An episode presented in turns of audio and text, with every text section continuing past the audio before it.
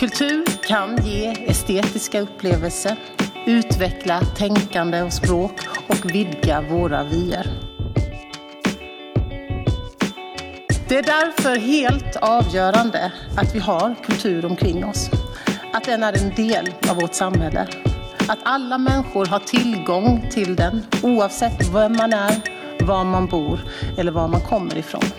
Det är därför kulturen inte kan reduceras till en fritidssysselsättning enbart för de som har stora resurser. Vi behöver också se till att det konstnärliga oberoendet är starkt. Den fria konsten bryter ny mark och ifrågasätter invanda mönster och konventioner.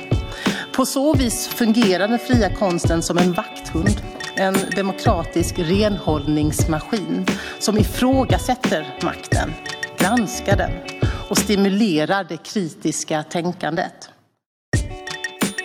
Under det år som gått har regeringen, bland mycket annat, investerat i kulturskolan. Vi har satsat på biblioteken. Vi har satsat på museerna.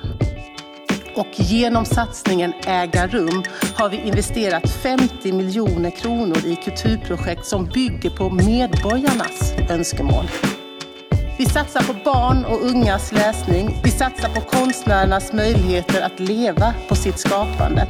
Vi förstärker scenkonstinstitutionerna så att hela landet även fortsättningsvis ska kunna njuta av ett brett utbud av musik.